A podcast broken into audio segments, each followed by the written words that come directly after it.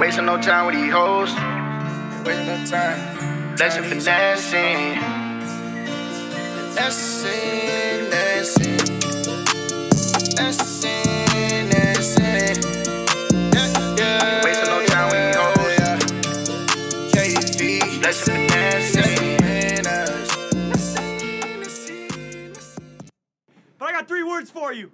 You like that? My people, welcome back to the Being Technical podcast. Once again, I'm your host, Aaron Bien, where I'm just being honest. However, you're streaming me today, whether that's Google Podcasts, Apple Podcasts, Spotify, Overcast, or even the Anchor app. Glad you tuned in to t- this uh, week's episode. And man, oh man, what a week to start off the 2020. Obviously, you know what I'm going to talk about the big shocker of the last week. The Minnesota Vikings pulled off the craziest upset, taking out arguably the best team in the NFC, the New Orleans Saints. Do you like that? I sure liked it. Woo! Getting in my inner Ric Flair here. We're going to dive deep into that game.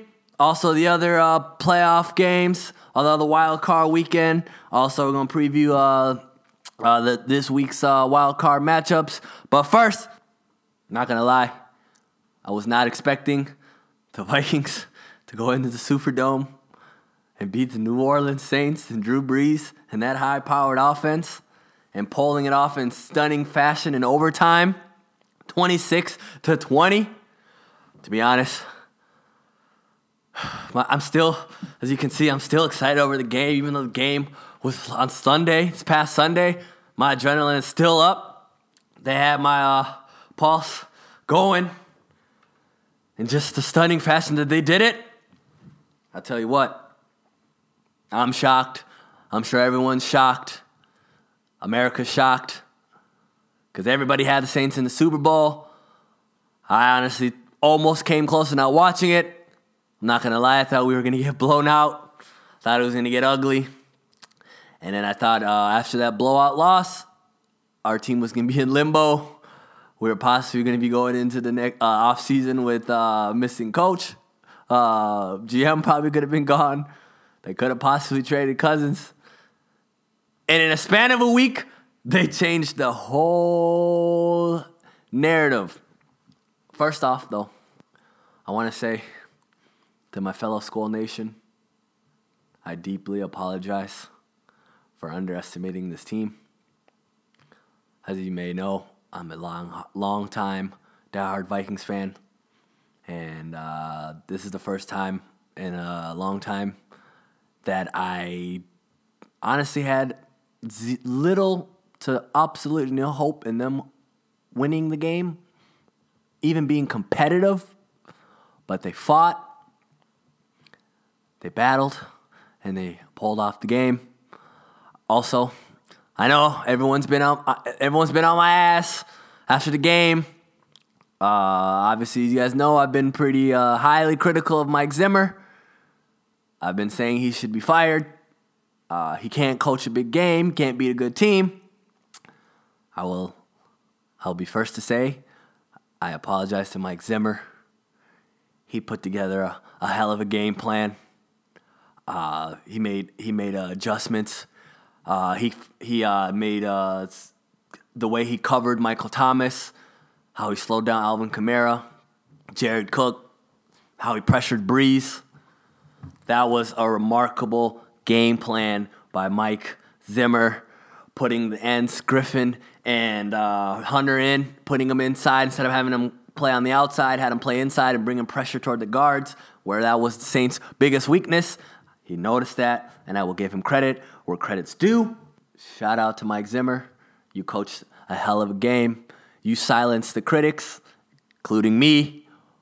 But you still have more to prove. Um, is this just is, was this just a one game wonder, uh, or can you can we build on this momentum? Uh, the way you I see it, the Vikings really have nothing to lose because they're not really even supposed to be here. They were the sixth seed. Everyone's everyone doubted them. Everyone thought the Saints were gonna run us over. We're gonna blow us out. Everyone had the Saints penciled in as going to the Super Bowl, arguably the best NFC team, and they went in there, slowed down Michael Thomas. I thought he was gonna torch us, and also I got to give credit where credit's due. Xavier Rhodes played a pretty good game. He stepped up, even though he did give up that one long touchdown. I mean, I'm not gonna blame him for that. You know, Taysom Hill was kind of running around, so nah, we didn't. I didn't think he was gonna throw a 50 yard bomb that kind of caught Rhodes off guard. So I'm not gonna crush him for that, but I'll give him credit where credit's due. That was the first road playoff win for the Vikings in 2004 when they played the Packers. Same predicament. No one expected them to win. Limped in the playoffs. Pulled a shocking upset. Beat Green Bay. But we'll get to that. Uh, we'll get to the next round later. But also, I got to give credit to Kirk Cousins. He played clean football, made some key, key throws down the uh, in that game, throwing that first deep ball with pressure to Thielen to hit it at the 20 yard line, and then also throwing that uh, beautiful thing of beauty 43 yard bomb on the money in the bread basket to Adam Thielen to set up the game winning touchdown to Kyle Rudolph on third and goal fade route. And I must say, those are usually games the Vikings don't win in overtime. When the Vikings were up 2010, I was like, okay, you know, the Saints still can make a comeback. They ended up tying the ball game. I was like, oh, God, this is going to overtime. This is usually not a game the Vikings win. And they ended up winning the coin toss and pulling off the victory. And I must say, having them win the way they did, Cousins being poised in the pocket, making key throws, and also big shout out to Dalvin Cook. Man, is this offense so much better and so much more efficient when Dalvin Cook's out there just because knowing you have the threat of Dalvin Cook in that backfield, they start running the football, that play action starts coming, and you notice a lot of that, that deep ball, that 43 yard deep ball to Thielen was set up on an 11 yard pass from Dalvin Cook. Next play, they were able to set up play action, defense bit, stack the box, rifle. But does every game the Vikings in have to be a, a, a theatrical, down to the wire game? Do they always have to stress us out like that? Like, can they just ever just play a game and just win? Like, for instance, they run a toss play. Dalvin goes down. And he didn't just have to go down. The ball had to fly up in the air. The Saints had to pick it up. They run it all, run it and score a touchdown. I'm like, oh man, when I saw that play, I was like, oh God. Here we go. Here we go again. Here's the collapse. Vikings fans even knew it, like, yep, this is where they collapse. Had us go had our blood pressure going. And then to come to find out, you look at the replay, he was down, but that's this, this is the story of Vikings games. He didn't just have to go down. He had to go down. The ball had to fling up, them run it back. For the moment, looked like they took the lead 2024. I'm like, oh God, here we go again. Played a perfect game. We're gonna blow it like this. Good thing he was overturned, and we ended up winning the game. But obviously, looking at it in the Saints, Saints side, you lose another uh, heartbreaking playoff game, three years in a row, two times to the same Minnesota Vikings team. One with the Minneapolis Miracle. Diggs catches the ball, uh, gets in the end zone. The rest was history. That blown pass interference call against the Rams last year. And um, they lose that one. And obviously, the Saints cried and moaned about it and all this and that. And then they were basically uh, forced to put this stupid review penalty, uh, pass interference review rule in because Sean Payton obviously is on the safety, uh, whatever the, the the competition committee. So he basically moaned, put the billboards up in Atlanta about the pass interference. So what do they do? They put the rule in. The, they basically the NFL just did that so the Saints could kind of just shut up about it. But basically, they never overturned that. They hardly overturned pass interference just because they're such a bang bang play. And ironically, Kyle Rudolph catches the touchdown in overtime in the corner, which kind of looked like pass interference. When he caught the ball, used the, the NFL was like, nope. That, we're not reviewing that. That was a more to stick it to Sean Payton's like, yeah, we're not going to review that. Even though it looked like Kyle Rudolph pushed off. But when you really look at it, the corner kind of grabbed him first. So it looked like, you know, they were jostling. So it was almost, if you were to call pass interference, you would have had to call defensive pass interference. And um, basically would be offsetting penalties. But, but the irony of it all, the NFL said, nope, we're not reviewing that. The NFL's got the, the refs got the hell up out that stadium, and they and the Vikings ended up winning. And you know what? That made me happy because uh, the ironic, the irony of it all, that is what you get, Sean Payton. You deserve all the misery you're getting, all the refs blowing the calls. You deserve it. I know the Saints fans, you guys are you guys are devastated once again. You guys lost at the hands of the refs, but you know what? I don't feel bad for you because you don't have anybody else to blame but your head coach Sean Payton and your quarterback Drew Brees. When uh, when you, if you guys forgot back in 2009 2010, your coach sold his soul to the devil. Uh, so did Drew Brees uh, with those Bush League tactics that they pulled off in Bounty Gate, in which they won their lone Super Bowl. That's what happens when you sell your soul for instant gratification. And the refs bailed you out that year, and you got your one Super Bowl. You got your your you know your, your instant gratification. And when you sell your soul to the devil, bad things happen later on in life. And that's what you get. That is karma for you, Sean Payton. I don't feel an ounce of uh an ounce of sympathy for you. That's what you get and then you cried about the stupid pass interference call, right? Reviewing pen, uh, pass interference, and you didn't get the review at the end, so you get what you deserve. I'm happy seeing Sean Payton and the New Orleans Saints losing misery brings nothing but joy in my soul after what they did to Bounty Gate, how they robbed us of a chance to go to the Super Bowl back in 09 when they tried to basically rip Brett Favre in half with their cheap shots and their low hits and basically tried to take him out the game. When they, you know, they got their Super Bowl. And what did he get the next year? He got a one year suspension, and nothing good happens to him ever since then. So you got what you deserve, Sean Payton, Drew Brees. You got what you deserve. Sell your soul, and this is what you get. I don't feel bad. And you know what? I am still bitter about 09 and 2010 Bounty Gate because that was arguably the closest we've ever been to getting to the Super Bowl. But you cheap shotted your way to the Super Bowl, and I will not get over it until the Vikings make it to at least the Super Bowl. But for now, seeing the Minneapolis Miracle happen against New Orleans Saints, and this year, Kirk Cousins throwing a game-winning touchdown to Kyle Rudolph in the back of the end zone in the Superdome brings a little bit joy into my heart. But it's not over yet. So that's what you get. I'm happy. Now I wish nothing but uh, no success from here on out for the New Orleans Saints. I hope the Saints suck for the rest of for the next how many ever years. Good riddance. Anyways, but back to back to the, the, the divisional round. Back to the teams that are in the playoffs. The Vikings have to go on a short week.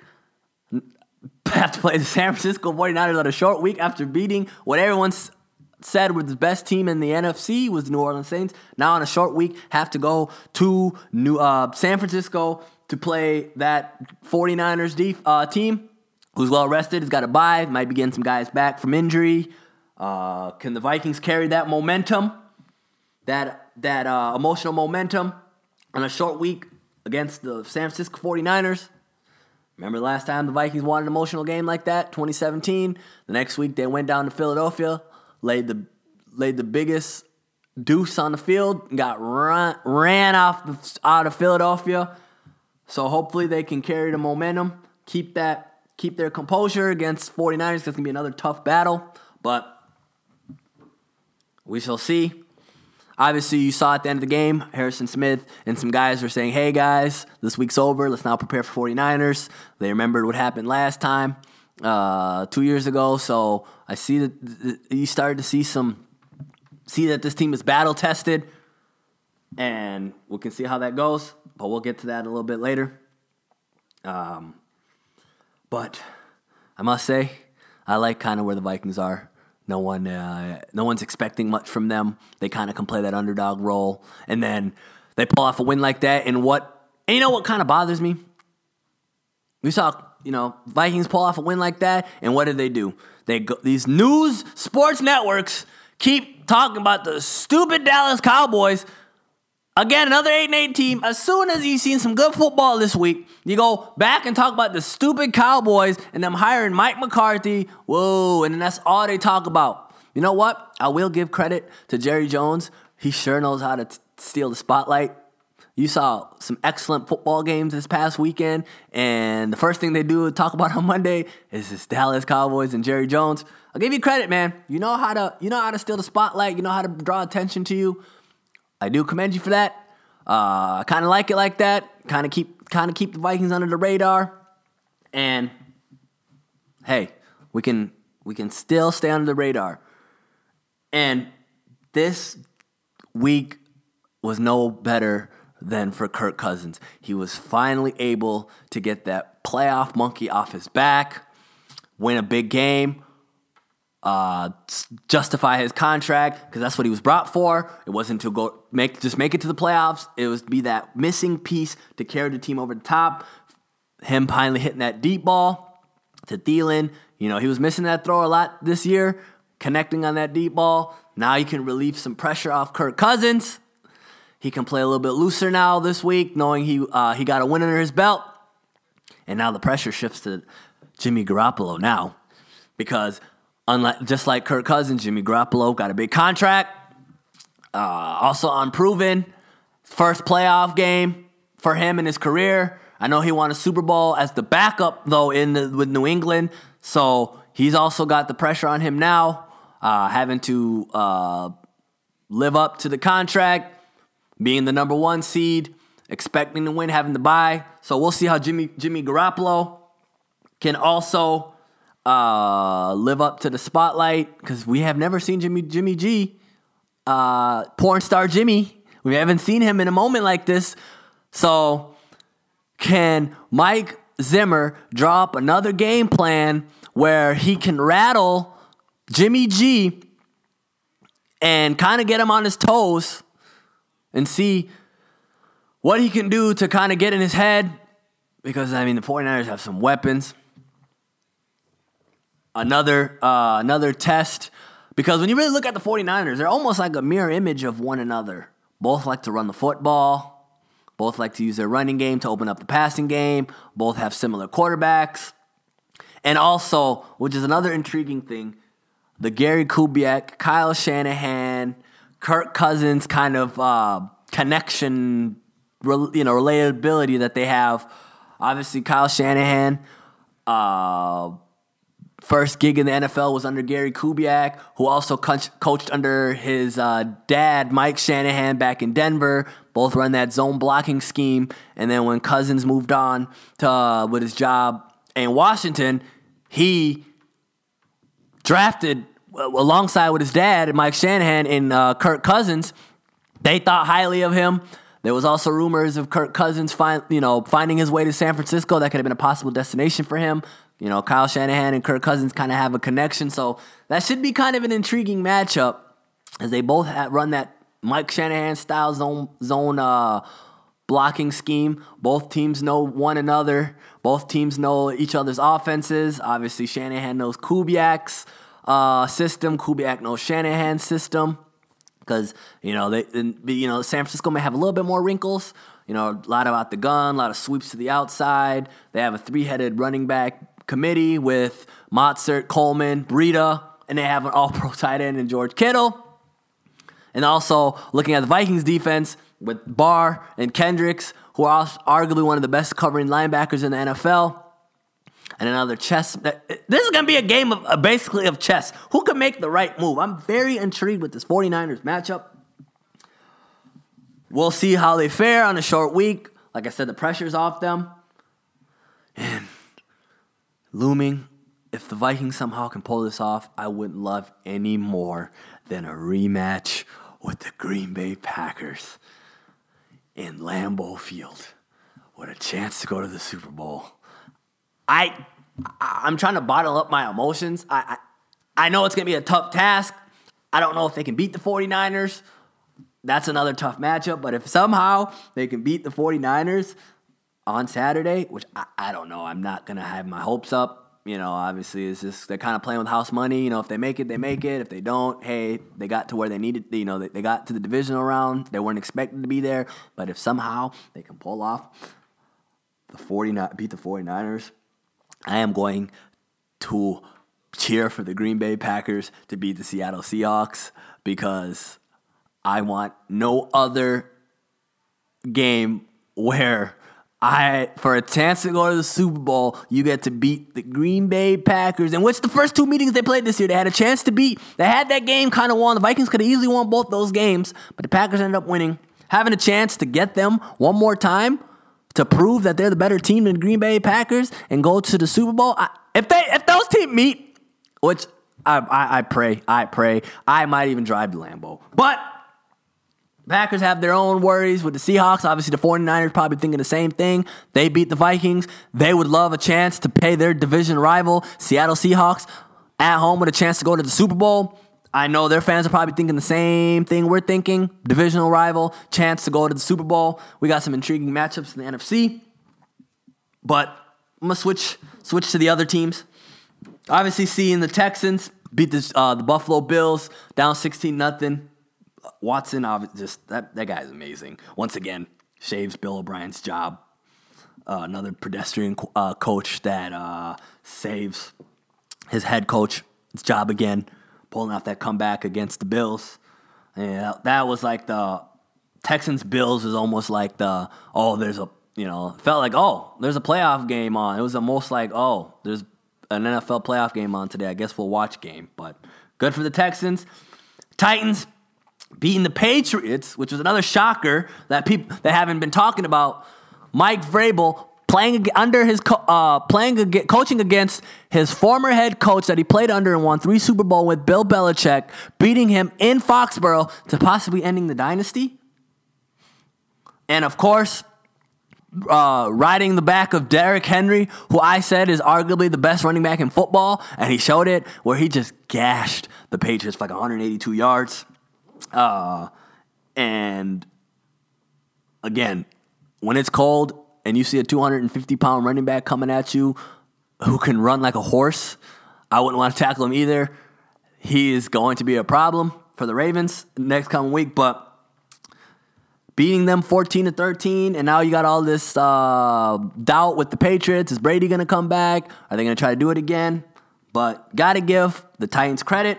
Vrabel knows the Patriots. He was able to outcoach Belichick. Props to the Titans and the Seahawks. I guess, I guess they beat the Eagles. Hey, who cares? The Eagles were limping into the playoffs. They were banged up. Seahawks are also banged up, but they took out Wentz in that game. Clowney's hit took out Wentz, and I, I guess they oh, barely beat Josh McCown. So whatever, who cares? There are some intriguing, like I said, divisional round playoff games. Vikings 49ers. Uh, you got the Kubiak once again. Kubiak Shanahan Cousins uh, connection. Ravens Titans. They're gonna bring out the, the chin strap, smash mouth football. You might see like 90 carries in this game between two teams. Basically, both teams are gonna beat each other up, and whoever is left standing is gonna win the game. You got the Chiefs and the Texans, and the who the Bears should have drafted over Trubisky Bowl with Pat Mahomes going against Deshaun Watson and I must say, I'm so glad the Chicago Bears drafted Mitchell Trubisky over Pat Mahomes and Deshaun Watson because if they ended up drafting Deshaun Watson or Patrick Mahomes, the Bears probably would have been a problem in the division. Uh, the Vikings would have been in trouble. But that should be an intriguing matchup. Two brothers going at it for a chance to go to the AFC Championship game. Uh, I think the Chiefs are loaded on offense. They're they're a team in the AFC no one talk is talking about.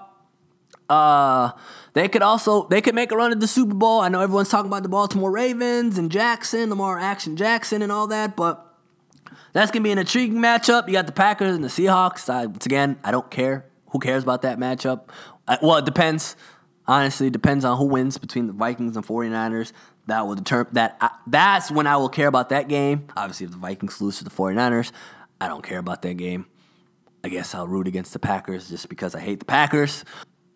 But I'm going to keep an eye on that game depending on how the Saturday night game goes. If there's two teams I hate in all of professional sports, it's the New Orleans Saints and the Green Bay Packers. Green Bay Packers number one, just because I hate the Packers. I hate Wisconsin. I had everything to do with Wisconsin.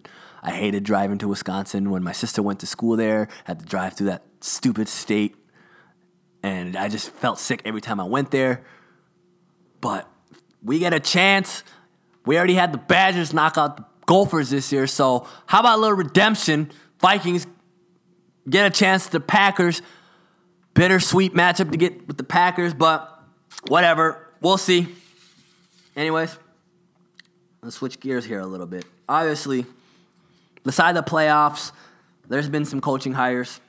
You got uh, Ron Rivera got hired to the Redskins. That was like the first hire. You had Mike McCarthy going to the Dallas Cowboys, which I think was a great hire. People don't give Mike McCarthy the credit he deserved in Green Bay.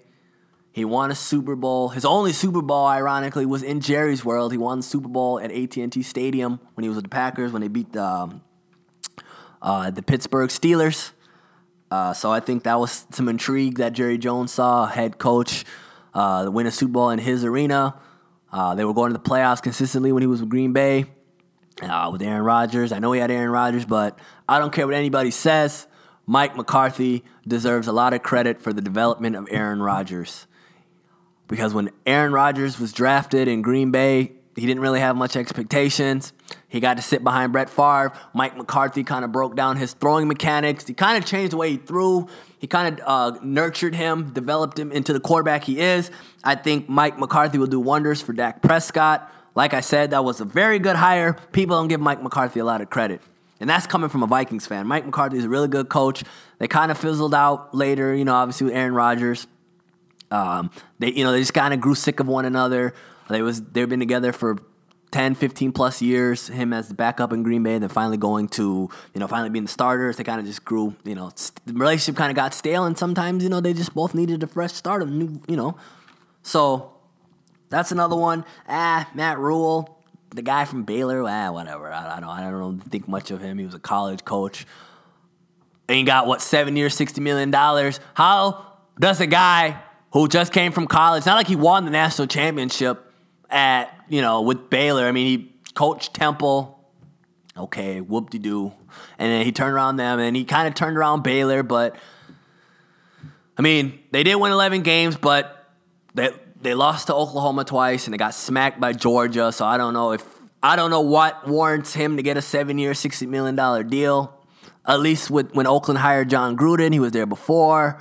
He was a proven head coach. He won a Super Bowl as a head coach with the Bucs, so I can see I can see that, but I don't know. And again, Giants hired some guy named Judge Joe Brown or Judge on whatever his name is. Joe who? Joe Judge? I don't know. They New York Giants hired some guy named Joe Judge.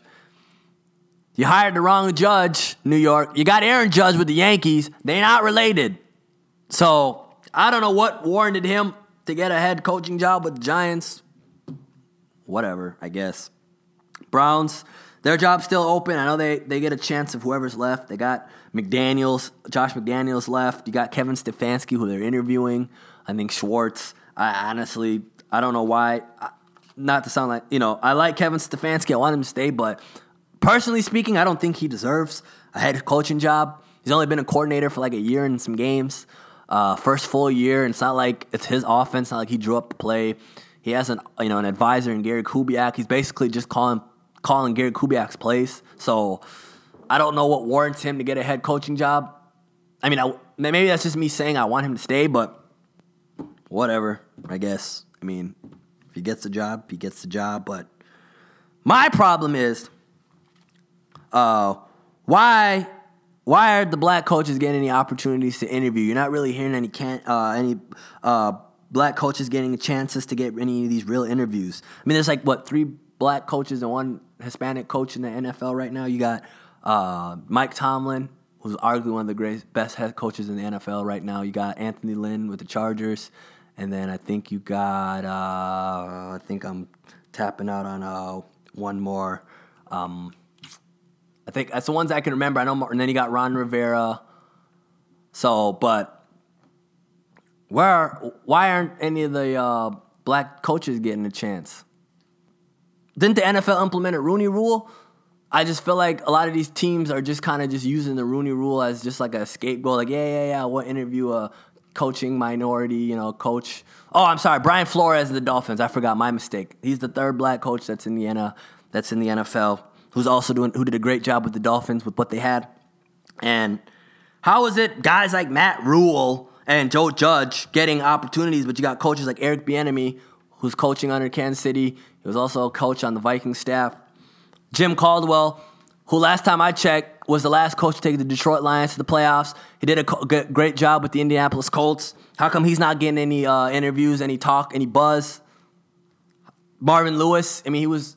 Look at the Bengals since he left. I get it. He didn't win a playoff game in 16 years with, with the Bengals, but at least they were competitive. At least he took them to the playoffs with Andy Dalton. He leaves, and then they win like three games. I know they had Hue Jackson, but I, well, he went to Cleveland, but again, he wasn't given a fair chance.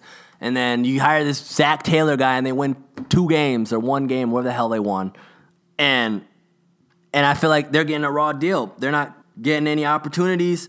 You get all these bunch of unqualified coaches getting these jobs somehow.